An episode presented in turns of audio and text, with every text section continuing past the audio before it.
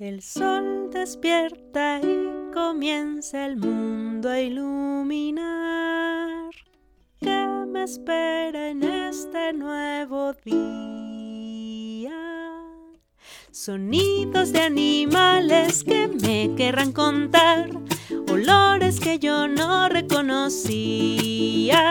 Mi amigo árbol me enseña a escuchar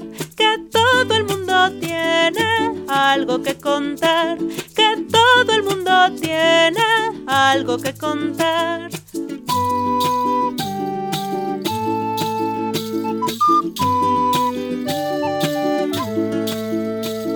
Palabras y distintas formas de poder hablar.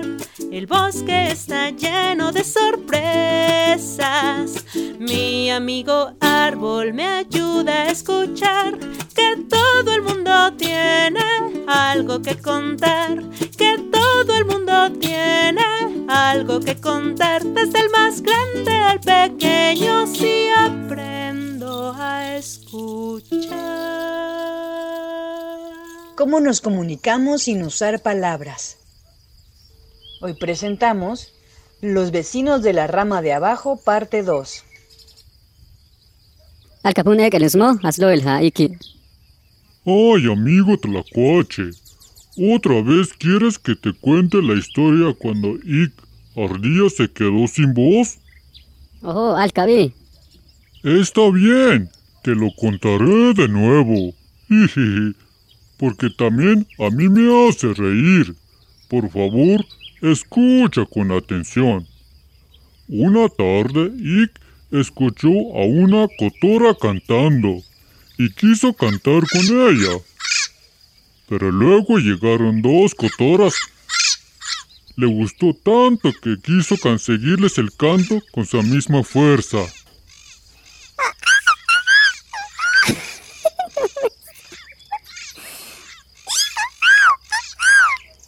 Pasó varias horas así. Creo que Ick pensó que se convirtió cotora porque estaba cante que cante, y aunque muchos animales le pedían que por favor ya se callara, Ick seguía cantando. Pero en la mañana, Ick se dio cuenta que había perdido la voz y corrió a buscarme.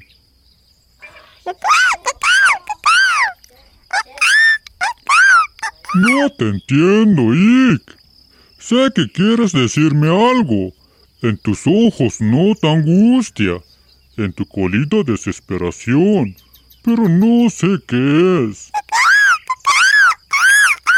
¿Tienes hambre? Ya sé, te duelen los dientes.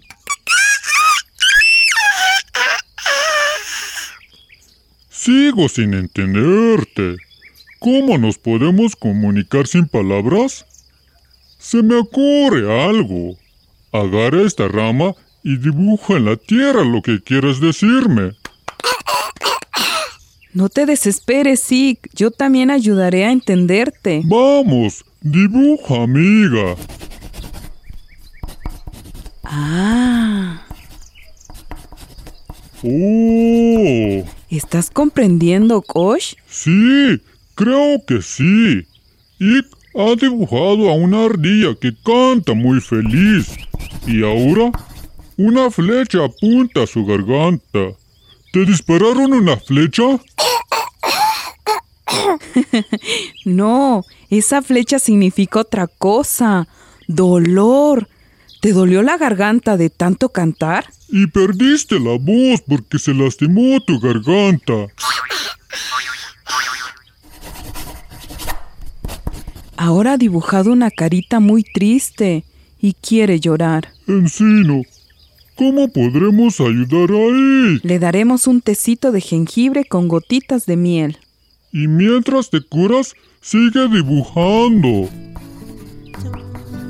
¿Cómo nos comunicamos sin usar palabras? Este programa fue realizado por el proyecto Pautas para Pensar en mi Lengua, gracias al apoyo de la Fundación Kellogg. Este programa es distribuido por Cultural Survival.